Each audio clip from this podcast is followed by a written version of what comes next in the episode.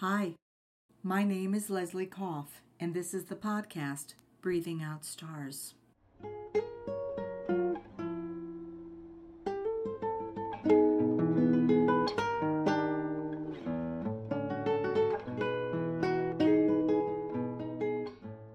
Truthfully, I am all in pieces. I read this beautiful rendition of the story of the Tower of Babel this week. If you need a refresher, this is how it goes. It had only been a couple of generations past the time of the Great Flood, of course. At this point in history, we can assume that all descendants could be traced back to Noah, and they had, in a manner of speaking, a type of generational ancestral trauma. I mean, wouldn't you? In their bones, they remembered the flood. They remembered the fear. They remembered the worry, the uncertainty. They said, never again. So they built a tower, a tower which would not only bring them closer to God, but which would, in a very practical sense, raise them up from the ground to keep them safe from rising waters. I had always learned when I was a child that God was angered by the hubris, by the arrogance that the tower's builders would think themselves godlike by being so high in the air, and maybe that is the story that one tells an eight year old. I understand now that it was maybe not the hubris of wanting to be higher up from the ground but for wanting to be closer to heaven.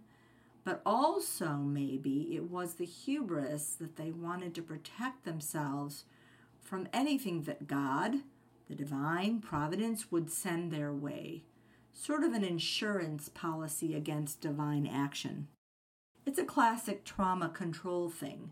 If something was traumatic for you, then you will want to provide an escape route for yourself in the future, like forever. It's a lack of trust, really, a lack of faith in some ways. And the consequences for that lack of trust action, the building of that tower, was that God scattered people all over the earth and made them speak all different languages to keep them from working together again. Or so that is the story they tell, eh?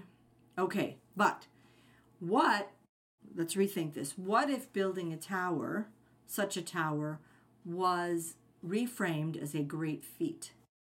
What if God saw that tower being built, saw all the people cooperating to build the great tower, and said, Oh my goodness, you guys, this is a great tower. Look at how all you guys work together to build yourselves a great insurance policy against another flood. Now, let me give you another challenge. Pretend that we're talking about a reality show like the Great Mount Ararat Bake Off or something like that. Your next challenge, says the host, is that I am going to scatter you all over and you will not even speak the same language. The challenge is that you have been separated. Now, learn how to come together. The separation is the opportunity. Well, it was maybe not a punishment, but maybe it was the next task at hand. God divided us so that we could come together. To be, once again, completely honest with you, I have been having a lot of trouble finding the words to talk about what has been going on the last number of days.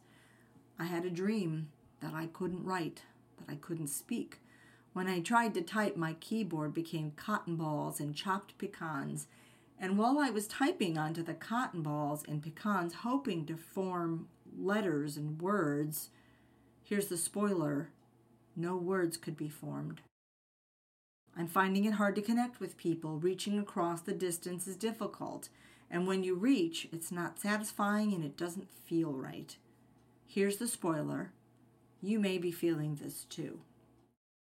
Finally pulled out a couple jigsaw puzzles. I tried one piece. I tried another. It was my way of forcing myself through my fog when I could not think of one little bit of another way to move forward. Then, then I found a piece that fit another piece. In a very, very small way, I was connecting one thing to another. I am either literally or figuratively or both putting the pieces of my world and the world back together. In a puzzle, a piece has a shape whose opposite matches with another piece. Many pieces have to sometimes be tried to get just the right one to fit, but there are many, many failures until you find the right one. And sometimes, here's the spoiler, you will never find the right piece that fits because you accidentally dropped one without noticing. And the dog, for the first time in her life, stole it, ran across the room and chewed it, and left its bits on the rug by the couch. Yes, that happened here as well. When one person tries to connect one piece with another or one language with another, like in the world of the Tower of Babel, and one piece says, My shape is so much better than your shape, so I am just not going to fit. How can we come together like that?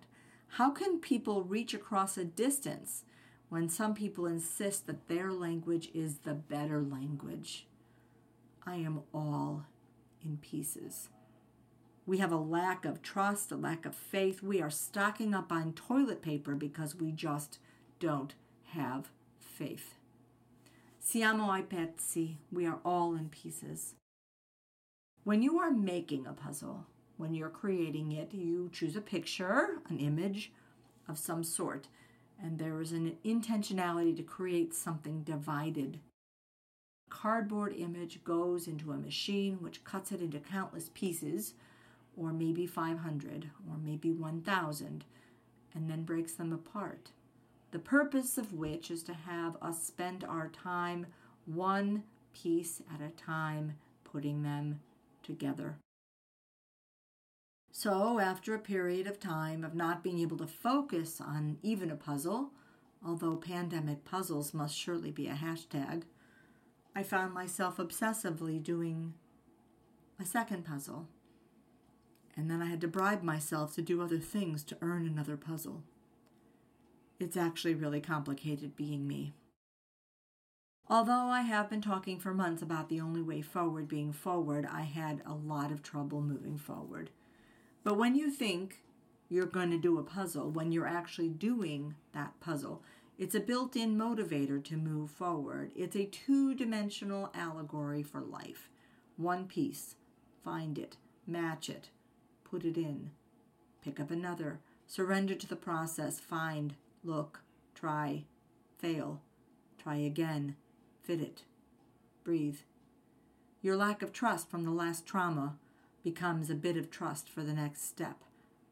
I heard that Toni Morrison wrote that if you can surrender to the wind, then you can ride it forward. But then there's the little matter of feelings, and I admit that being in pieces applies to mine. And I find myself singing this song from this one musical. I want to tell you about it. The musical is called Into the Woods. And in this musical, Into the Woods, many characters from different fairy tales all have problems, and they all go into the woods to solve them. And here's a spoiler it's a mess.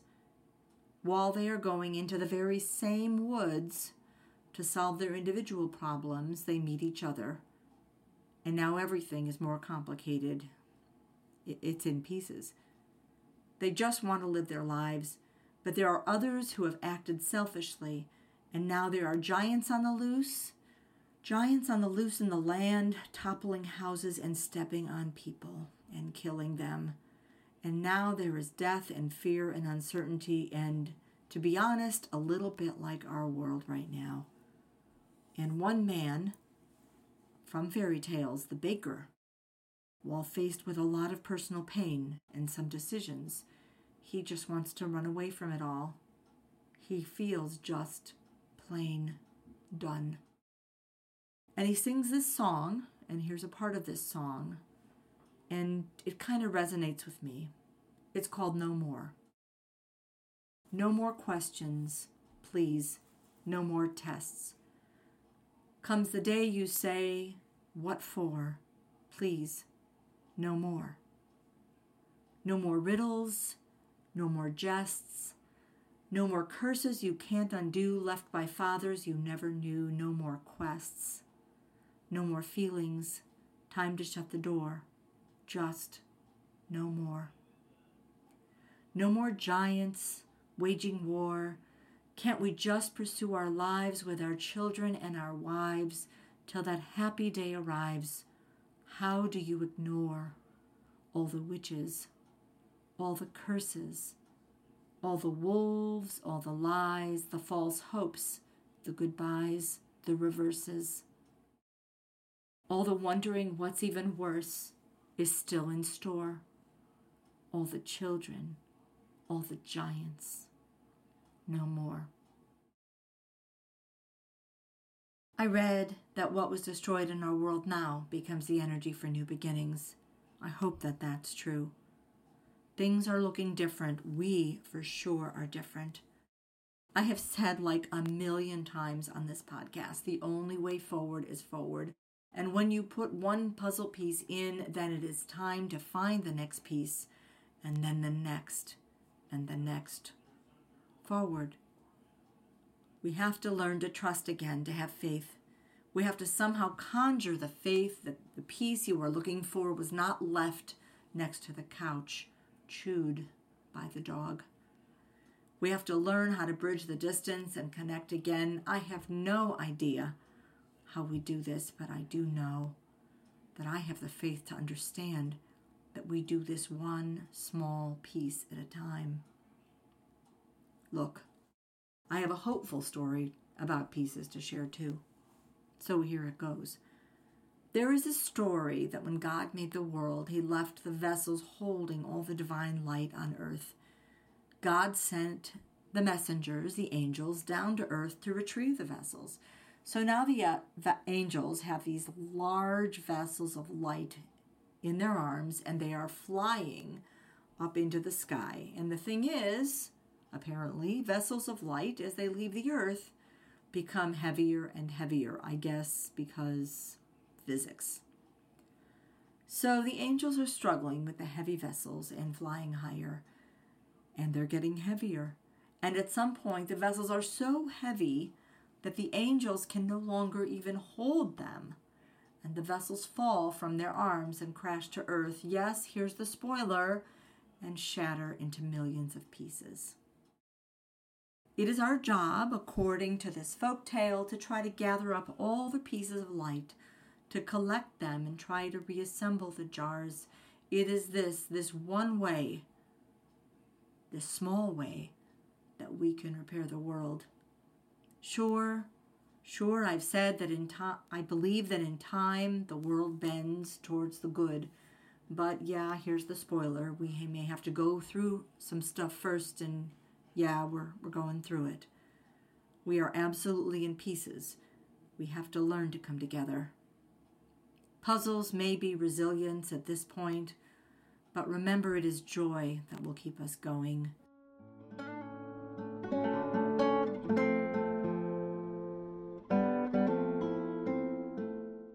Piece at a time, one piece of light at a time. I'm Leslie Koff. This has been Breathing Out Stars. Thank you so much for joining us.